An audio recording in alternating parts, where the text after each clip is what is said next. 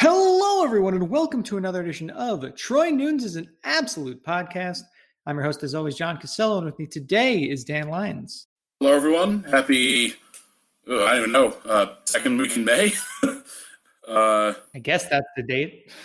Yeah, it's, uh, I mean, there's not a lot of other, uh, like, super unique things this week um, in the sports world, I guess. Yeah, this is, uh, this is usually a pretty active period of, of sports. You got, um, obviously, like post NFL draft, golf is in full swing. Um, no pun intended. Baseball's at least starting to like sort itself out, and then the NBA and NHL playoffs are going.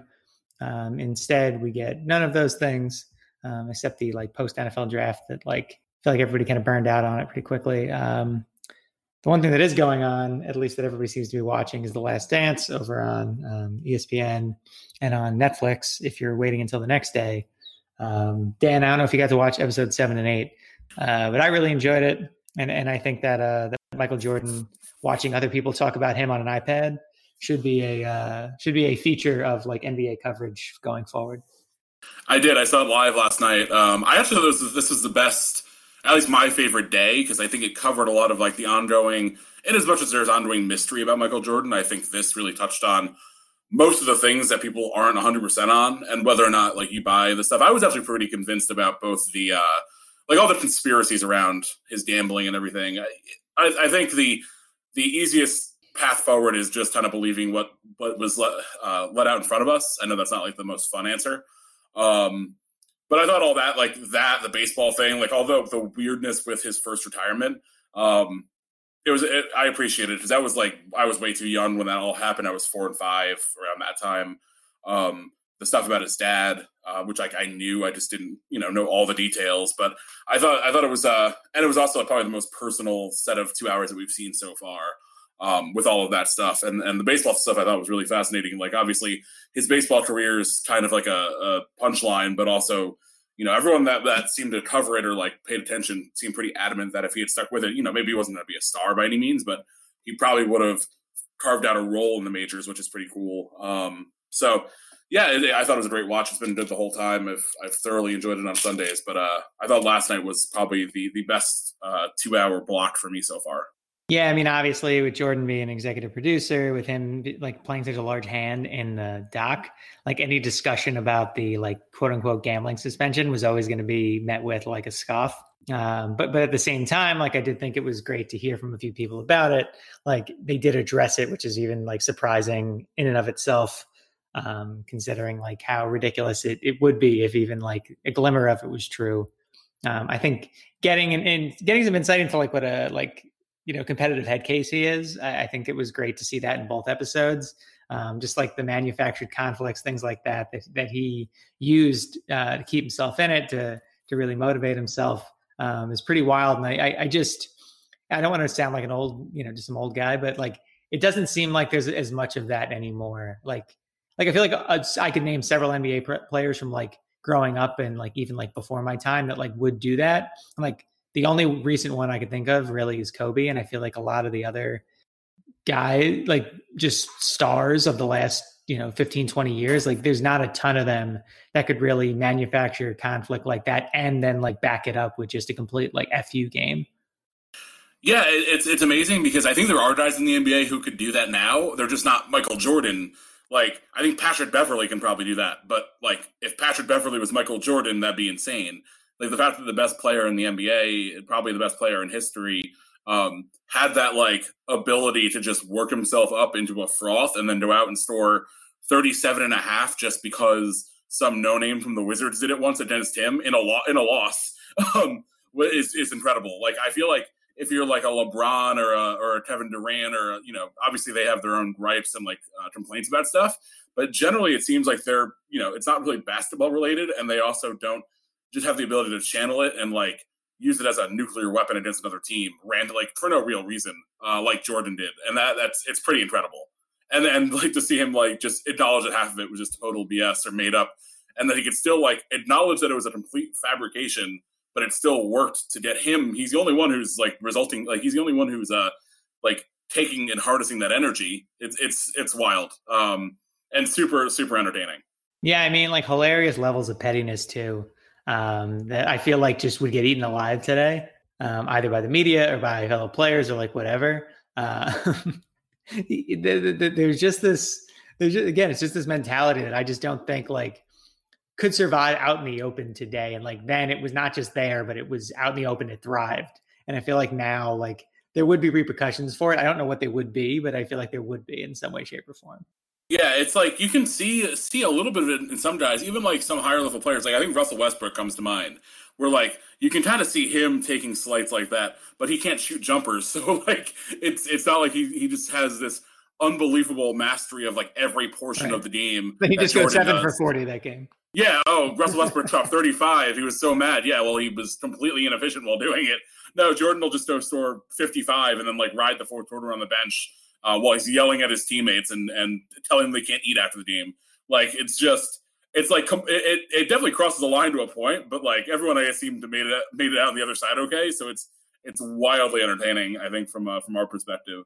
Um, yeah, it's he's a, he's he's such a fascinating because he's so he's so like in tune and like you know had complete control over his team, but he still had this like crazy the, the competitive streak is so beyond what everyone else seems to be across like sports, like even guys that are his close to his equal in other sports just don't seem to have that that like manifestation of it. Um, so yeah, I really uh, I, I've really enjoyed it, and you know, if you haven't caught it yet, there there's there are far worse ways to spend eight and then as of next Sunday, ten hours of your uh, of your life, especially now when time is so is as invaluable as possible right now.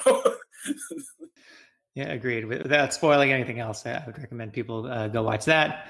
Um, it's on Netflix. If you have I'm sure ESPN's replaying it at some point, or ESPN, you can probably watch it on demand. I don't know, but find yourself a way to watch it.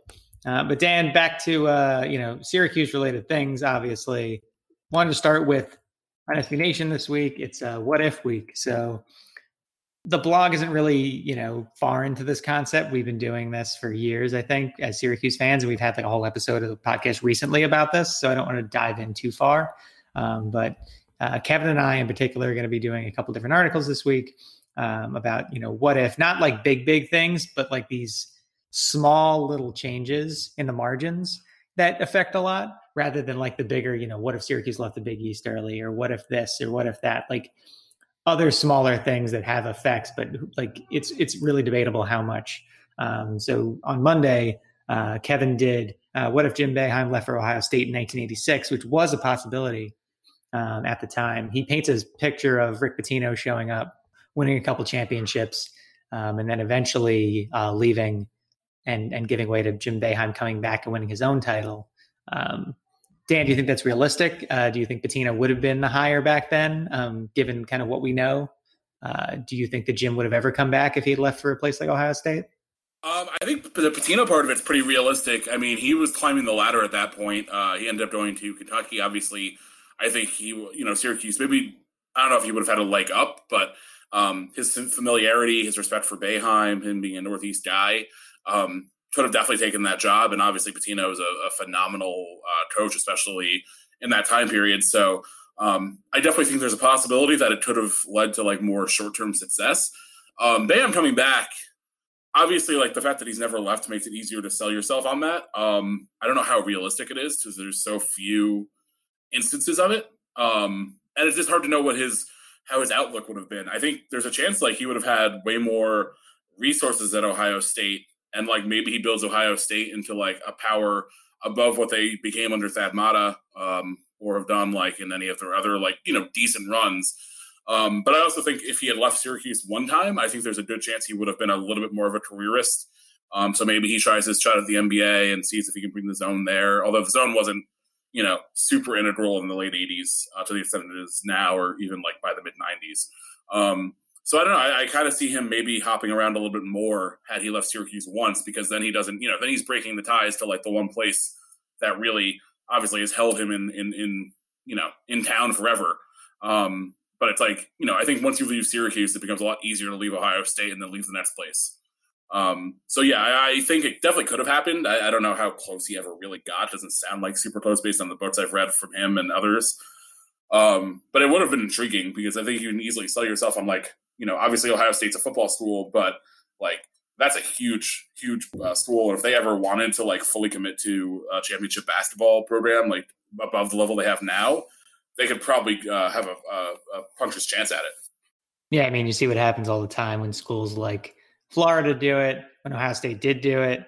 Um, some others that have like decided, you know what, we're going to try to embrace basketball, and it usually works out pretty well for them.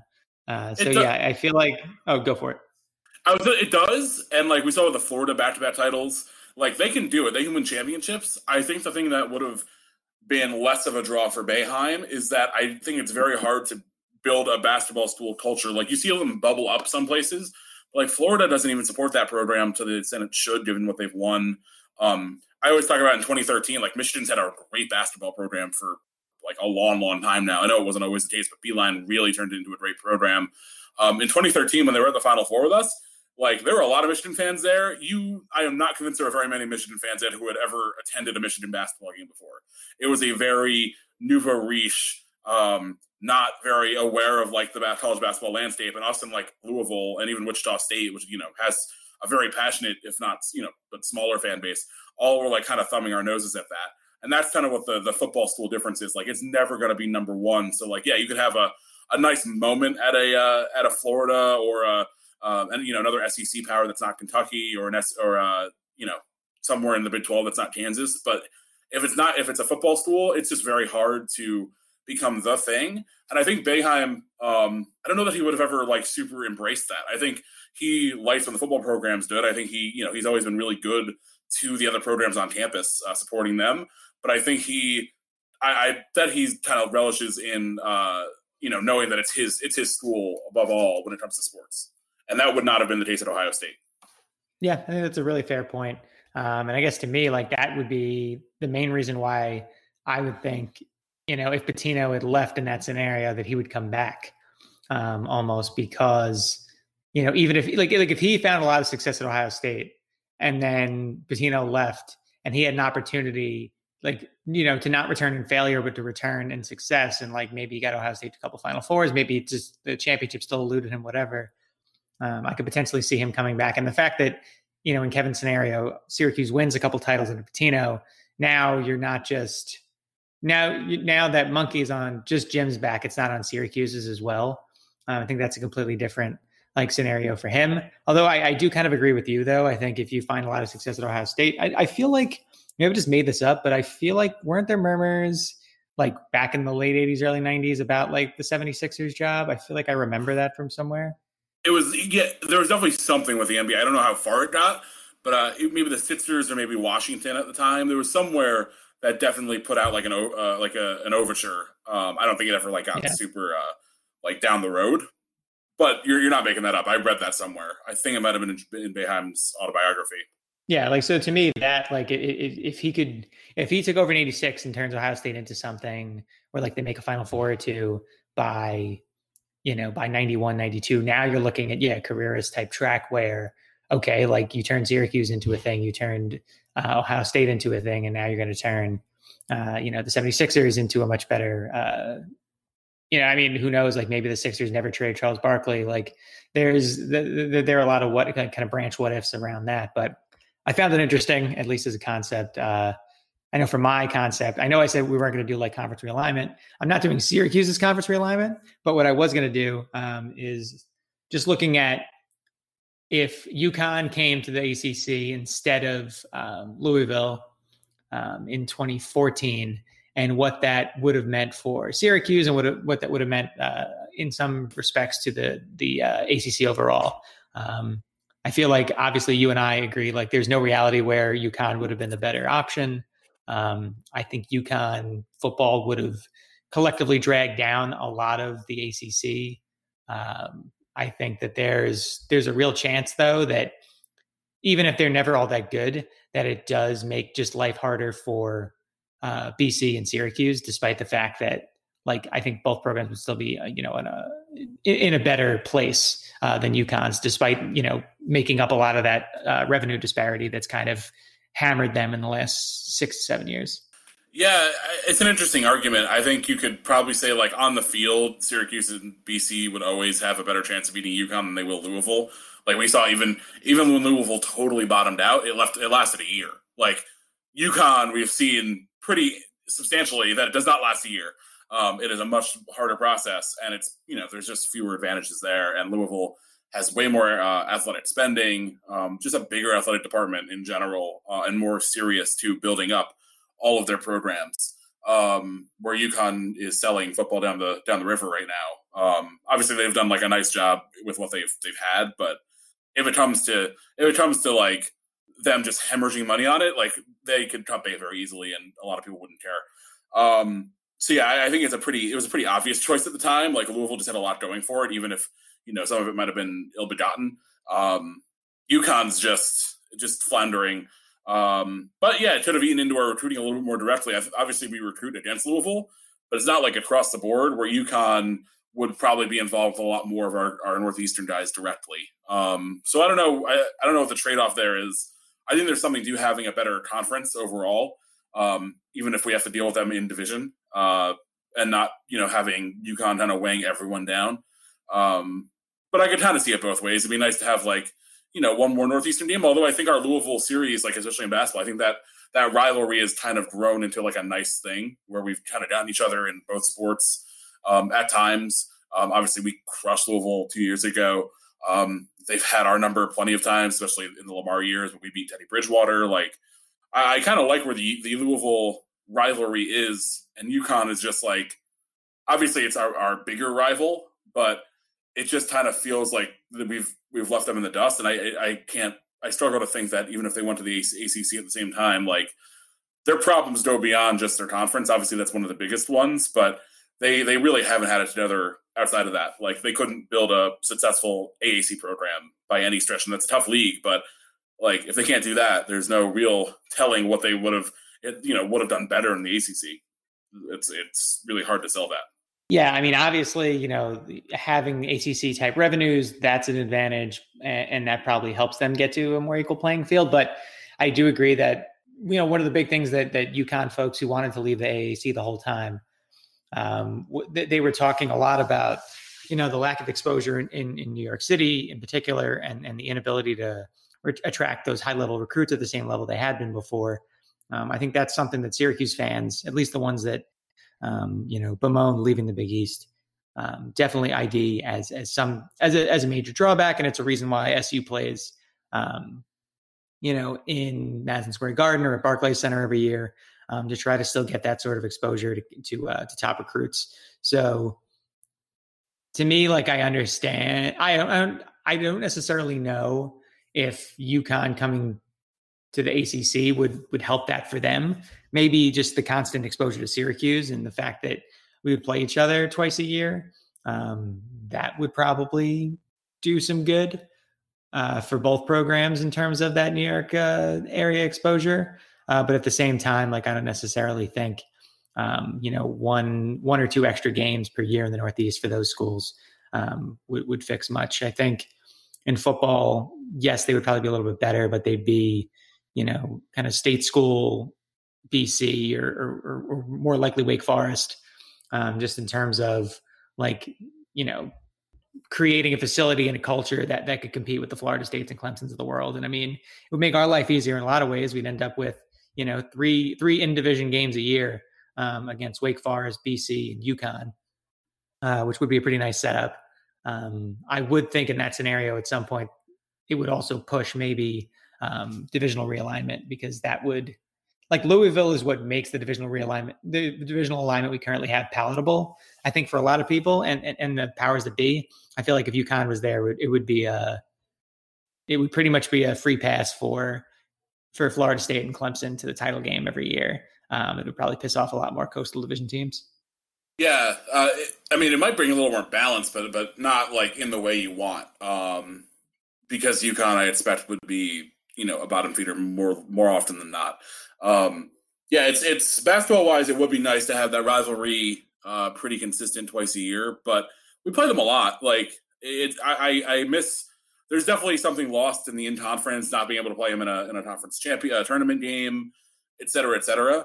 but I don't know that it'd be worth the trade. I think you're just you're lose, making your conference worse for like individual rivalries. I don't think is a, a good equation. And unfortunately, like we've seen that play out with things like uh, you know Missouri and Kansas getting lost and Pitt and West Virginia. But like, there's a reason why choices were made the way they were, and like it stinks that they haven't. There hasn't been more of a pathway to keeping some of those rivalries together. But if it's like a one versus one thing, I think you need to have your conference in the strongest possible place it can be um, before like you worry about like one off basketball games. Unfortunately, it just like one of those things just outweighs the other by a lot. Oh yeah, you absolutely have to put the collective um, group before you know those individual schools. And for Syracuse, like they've kind of made their decision at this point um, that as far as rivals go um, in in non conference play, it's Georgetown number one. Um, UConn as a nice to have number two, and we're going to see them in, in, almost certainly in, in the Battle for Atlantis um, in 2021. Um, and then, like after that, I don't really think. I think as long as Syracuse can play in New York City at some point during a, during a given year, um, and I think what you're seeing too is that, in scheduling wise, SU's making sure they're down there at least once a year. So either they're in one of the the numerous um, early season tournaments that plays at least a game in New York City, or you're seeing the seasons that they don't have the, the seasons that the ACC tournament is is at Barclays. They're picking a, a, another one. So, like, I think I'm pretty sure that the ACC tournament is in Brooklyn in 2022. So that would mean so that helps them deal with the fact that they're not in New York City for the early season tournament because they're the Battle for Atlantis instead. Yeah, and, even, and it wouldn't even shock me to see us schedule like St. John's or something. Like we've we played them for a couple years right after we moved. Um, Went they poorly. played it. It did go poorly, unbelievably. Um, yeah, I mean, I, I, feel like we've been in New York for the regular season. Um, even even the years that we were in Brooklyn for the ACC, I think we've had a, a regular season game at either most likely MS, more frequently MSG, but sometimes Barclays. I know we played one of the early season tournaments at Barclays as well uh, every single year. I don't think there's been a year since we left the AC, the uh, Big East, that we haven't had at least one regular season game down there. And it makes sense. Like I said, I think some of that recruiting angle, like you know, Syracuse has thrived having kids from New York City area, and obviously recruiting's changed. There's a lot more. There's not there's a lot more national programs, but there's a lot more abilities to have national exposure. And I don't think kids from New York City, especially if they're good enough to go pro, really worry about being in the New York City area anymore. Um, and, and, not that Syracuse is in the New York City area, but even proximity wise, it doesn't matter. Like realistically, you're going to go to the school that's going to get the most eyeballs on you. So if that's Duke, and, and many times it is based on last year, I know they had what, uh, like, well, not last year, last year, but like two years ago with Zion, I think they had like 30 out of 31 games on national TV. Like if, if you get to choose uh, how you're going to get the most exposure and the most buzz coming into the league, um, you know, the answer is probably Duke.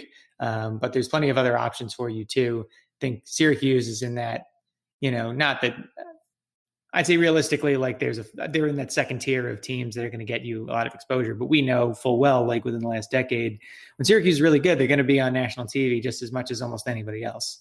Um, I think it's just a question of you know this isn't going to be like a big basketball recruiting deep dive. It's more of just a, a thought process around like how you how you still get the, the New York kids to come to Syracuse without New York being the draw. Yeah, I think that's that's uh, a legitimate take. I think also like just with how national high school and and uh, AAU basketball is now, it's there's probably less of a of a regional focus, like you said. Like obviously, I'm sure New York kids want to play at MSG, uh, and then once a year is good, they get to you know have their friends and family there, etc. But these kids are traveling so much just for like amateur uh, low level basketball um, that like once they get to college, I, I, I can't imagine it's the same focus that it was even like 10 years ago. Yeah, no, I, I completely agree. I think a lot's changed and and and that's one of like many things. And I think it's the, the one that's less talked about. Like a lot of people will belabor the move from the Big East for Syracuse and and and you know just Boeheim getting older and maybe assistants not being as good at getting top level talent. Like all those things can be true, but I think that the, the biggest piece of it is is none of those. I think the biggest piece of it is um, just like you said, the, the the nationalization of high school basketball and the AAU circuit and how high school basketball was really kind of turned into um, a pretty big, like, you know, money making enterprise in and of itself. And that involves a lot of travel and national tournaments, national play.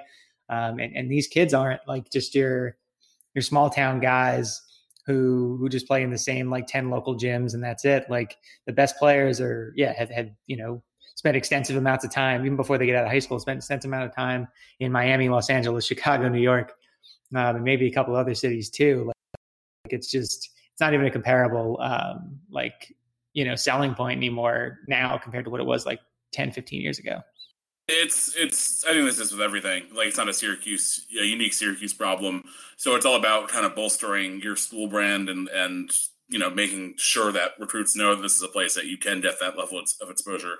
And if you know we start to crack back into the top, you know, 25, 15, et cetera, where we were for so long, you know, pretty much every single week, uh, it really I don't think it'll be a problem. Agreed. Uh, Dan, why don't we take a little bit of a break for some beer? Uh, what have you been drinking of late? Uh, aside from some of the the same kind of local stuff that I've had, you know, the last couple months, I guess, down here, um, we picked up one of the Oskar Blues variety packs, which is nice. I haven't had Oskar Blues in a while, so um, had some Dales, which I you know drink a lot of back home. Um, hadn't had one in a long time, so that was nice. And then they also had their uh, their Bliss Tropical IPA, and then their um, Session One E One Hundred uh, Hazy IPA, which was uh, actually a really nice session IPA. Um, and then uh, a couple of Mama's uh, little yellow pills, which are always delightful. So nothing too exciting, but I hadn't had Oskar Blues in a while, so that was uh, nice to find. Nice, yeah. I haven't had Oskar Blues in a while myself. I might have to.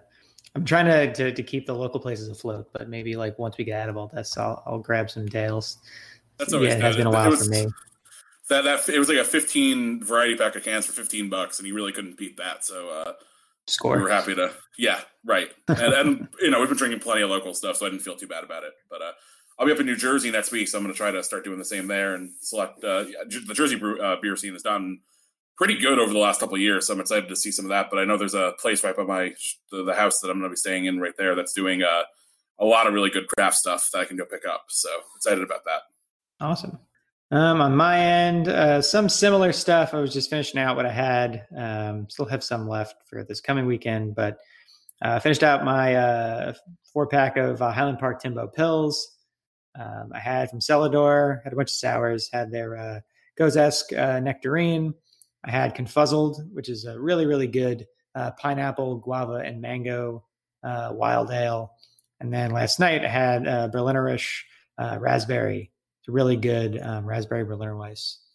So, like I said, nothing nothing crazy, but had a few different options. Uh, been buying in, in bulk from certain breweries, so I, I don't have the same variety of, of, of, brewery options, at least, even if I, I end up drinking just as much as I was beforehand. No, it's good to support those places. Hopefully, everyone else, if you're listening to this podcast and you slug through our, our beer section every week, hopefully you're uh, doing your part as well. Agreed. Um, Dan, quick note for us before we kind of keep going. Um, Syracuse added UMBC to the schedule. Uh, nice of us to add Virginia's arch rival to the slate for 2020 to 2021. Um, I'm excited for this one. Their uh, their school's Twitter feed is great. Um, I I mean I really don't want to lose just because I don't want to get dragged. Uh, but assuming we don't lose, uh, this will be enjoyable, and we'll just make fun of Virginia the whole game. Yeah, it's. Uh, I think it's a pretty strong win-win because like there are very few non-conference mid-low major games that you can really get a lot of fun out of, and this will be one of them, assuming we don't blow it. Yeah. So Syracuse, take notes. Don't do that. Um, also, uh, I know we are talking a little bit, little bit about the Big East before. It does seem like the ACC network starting to realize that people want to watch Big East games, at least for us couple different ones on the ACC network this week and ESPNU, but like they're all random ones. Um, they're airing in our article. Uh, Tuesday, they're going to be airing the Louisville Big, Big East Championship loss from 2013 twice. Again, not sure why. We're watching that twice. Um, we're watching a 2010 game uh, that we also lost. Uh, that was Valentine's Day 2010. As I've told a story about this before, I was outraged. Um, my wife did not leave me. She was my girlfriend at the time and stuck around despite my uh, just you know unabated rage in the uh, in the stands that day. Um, there's also a random Marquette game, which like Marquette was not good, and we beat them by five, and I guess that was enough to get ACC Network feature. Um, and then we repeat a bunch of lacrosse games on Friday, and then we get a Syracuse Georgetown game from 2003 when Georgetown wasn't all that good. So progress, Dan. I, I think we're making some progress. They're they're definitely random selections.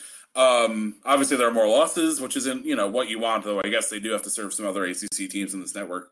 Um, but I, I, I do appreciate there are some biggie selections, and even with the random ones, like I don't totally get the Marquette 2010 game. That's not like a super memorable game to me. Um, I'm sure I watched it and you know in delight, I guess. Um, but it'll be cool to see, like, you know, if I'm up at 6 a.m. for some god awful reason, it would be nice to see uh, like that 2010 team because like I haven't gotten a chance to rewatch a lot of those games. So um, no, I, I do appreciate they're they're digging and getting a little more adventurous. Hopefully uh, that continues because there's plenty of time to fill. Yeah, I, I really don't understand the 2003 Georgetown game on ESPNU um, because there's so many better Syracuse Georgetown games, and you could put any of them on ESPN. Yeah, like there should be a Syracuse Georgetown day, like there was a Syracuse UConn day, and they like I hope they do it, and I hope they really start to stretch back into the '80s because like that's the only way to really make it worth it. Yeah, agreed. You kind of got to like lay the groundwork for the for the story a bit in the early part of the day, maybe, and then you know get to the more modern versions of the rivalry later on. And if uh, you play the Big East tournament game from 2010, I, I'm not going to watch that. yeah, I'm, I'm going to boycott that. Um, I noted in the article um, in the Marquette game, Syracuse only shot eight threes, which is just that wasn't like a hugely prolific three point shooting team, but like they had a lot of guys who could do it, so that's surprising. Because like Wes and Andy obviously were great shooters. Triche had a really nice year shooting that year, if I remember correctly. Scoop did hit them, Kris did hit them. So that's uh that's kind of weird. That's weird. I mean, just so much has changed. Like I know other like I think because I've been listening to I don't I'm not like a big Simmons fan anymore, but I do listen to the redraftables uh, podcast because I think it's just fun to like hear that conversation and like redrafting certain players. And like one of the prevailing points they've been making is like how like just the era, like like when you look when you think about the the eight seconds or less sun, or the six seconds or less Suns, whichever it was. Um, those Suns teams, like you would think that they jacked up threes all the time, that they were like this, like you know, team that was changing the game, and like they they were for the time, but they still weren't shooting that many threes. I think they were only shooting like I think it was something like 15 to 17 a game or something crazy like that. It, it, it's amazing that like, you know, like, like, like we always used to think like, you know, Andy Rautins was like this prolific three point shooter and he was, he was very accurate, but he, he didn't like just, you know, pelt teams with them the way that he would today. And it's kind of funny, like just how much the game's changed in like a decade. Um, that like, you know, any, any team is going to only shoot eight threes in a game um, and like win and now, like that would just never ever happen, especially for like a top five team. And it probably didn't even seem weird when it happened. Like I don't no, remember. No, I'm sure it did. Some, like obviously remember like the San Diego State stupid uh, aircraft yeah. carrier game where no one could shoot anything, um, and like it was notable there that no one was shooting threes, but there was like a good reason for it. I don't think any of us after that, if you looked up a gamer on that game, I would bet that no one was like, "Oh, they didn't really shoot that much." Maybe that like one line of like brief, not super exciting mention, but yeah, it's changed a, a ton. Um, and it's funny because it seems to have like usually you see the progress go from, especially in football, like the progress where it's like high school to college to the NBA uh, or to the NFL, and in the NBA in basketball, like it really kind of goes from wherever because it really started in the NBA, despite the fact that college is a shorter three point line, um, more guys who could probably benefit from shooting, uh, and yet like obviously there are teams that just blast threes, but college is still where you'll find like the kind of unathletic big man who's six foot eight, but he's not as stocky who can like hit a layup on the block and like will score 18 points a game. Like that doesn't exist in the NBA anymore. So it's uh yeah, it's it's fascinating how the difference in progress between the two sports goes. Oh, I, completely agree. I was also looking at uh, the box score from said Syracuse San Diego State uh, game. And what I did remember when you were saying that about the threes, I remember one team got the memo to not shoot threes and the other yeah. team did not. Um, Syracuse went one of four from three um, in the game, and San Diego State went one of 18 from three uh, for the game, a, uh, a rousing 5.6%. Um, they shot 17 of 63 on the day. Another game. Uh, you don't have to re-air this one, guys. Like it's a win. Ever. Uh, it's a notable like never, team. Ever. You don't need to do it. no one wants to watch that. SDSU, shit. SDSU like, was actually really good then. What's up? They were a top twenty. Team. SDSU yeah. was really good back then. Like that was that run where like um that was a couple years post uh, Kawhi. Yeah, they were like a top. They were like annually like a top 15, 20 team. They were class the Mountain West, like just a good San Diego State team, and they ended up just just looking like hot trash during this game.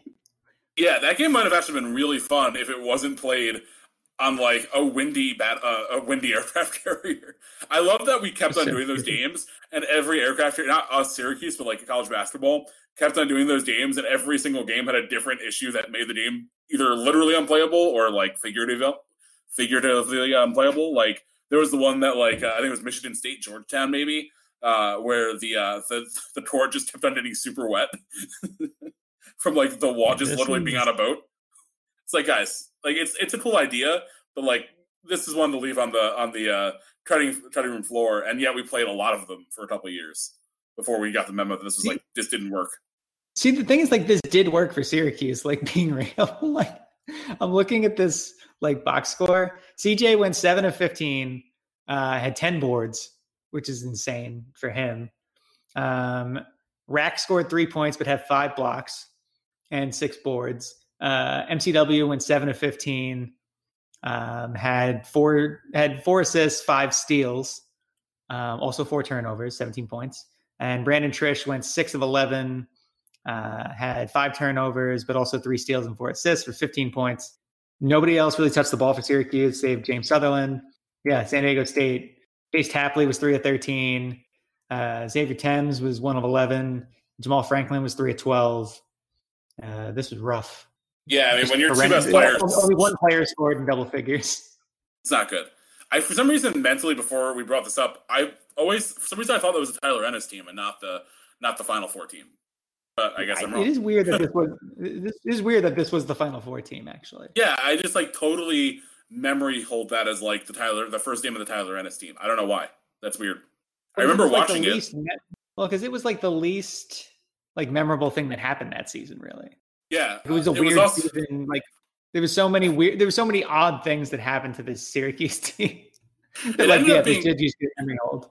It ended up being kind of fitting because that team so often just mauled people on defense and then couldn't really play great offense except for like some individual superstar efforts from MCW and Southerland and like Fair, obviously. Like it was a really there were good offensive players in that team, but it took until March for the offense to really get going. And even then, like the offense was kind of efficient, but it was just more of the defense completely like bludgeoning people. Like the Indiana game uh, and the Marquette game, which I the two games in DC, the Sweet 16 and the Elite Eight, like I don't think our offense played particularly great in those games. Our defense just was just like the best the zone's ever been, and like our offense just didn't need to be better, which is crazy because like I like a lot of those offensive players. Yeah, that was. I mean, they were also like like super efficient. Like, and and that that was kind of the difference between. And we talked about this at the time. Like, that was the difference between like, you know, the twenty fifteen to like twenty teams versus like those like twenty thirteen to like fourteen teams. Was that like 2013 14 teams were just very efficient offensively and then bludgeoned you to death on defense. And like most of the good defensive teams of late have not really been efficient offensive squads. And, and, and that's really why like a team like Virginia's been able to win is, is, is, they've won when they've been, you know, an efficient offensive group that also grinds you, you know, to dust on the defensive side. Yeah, that's actually interesting. Like that 2013 uh, team was like definitely the most Virginia Boeheim team because like all those Virginia teams are, like you said, they're very efficient on offense at their best. And like, you know, Triche MCW, Fair, Southerland should all get you a bucket. Um, and we're all like really reliable offensive players, but they just like controlled and choked out the pace so much. Um, but I thought it was a pleasure to watch because they were so active on defense, and I like that trip to DC was like one of my fondest Syracuse memories. So, not definitely complaining about it. the uh, the AP story about this game, uh, the first words are "Orange Ahoy." Nailed it. That was written a week before whoever was sent to write the cover of that game was AP there. getting, AP getting a, a, little creative with it. Had too many IPAs on before they got on the boat. Ballast Point was uh, in good business with that writer. I mean, this is. I mean, they they they get kind of creative. I mean, SDSU 0 for 1, uh, 0 and 1 had a miserable day. like I feel like miser- had a miserable day is not usually something you see in like an AP write up. I feel like it's uh it's it's like a, a, bridge too far for them usually. Yeah, they don't. There's not a usually a ton of uh you know editorial uh, flair in those write ups, but kudos to that whoever wrote it. There's no name on this one, hmm. but Jim Boeheim.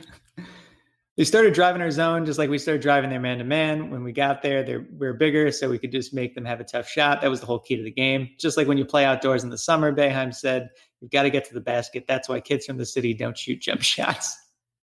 That is a great Boeheim quote.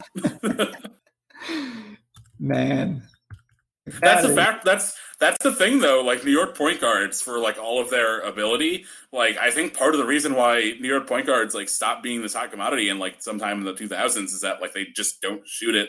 Generally, they just dominate athletically, and that works to a point. But like, you know, I don't know that Pearl Washington is able to play the same way now as he did back in the day. Yeah, this is that that that's the weird like the it seems like a weird quote at first, and it's actually like pretty informative. Yeah, that's like the Boeheim difference. You need to like he'll give it to you. You just need to go and get it. Like he's actually, you know, we talked about a decent amount. He's actually like a, a pretty good cover. He's not super guarded. He'll give you information. You just have to kind of earn it.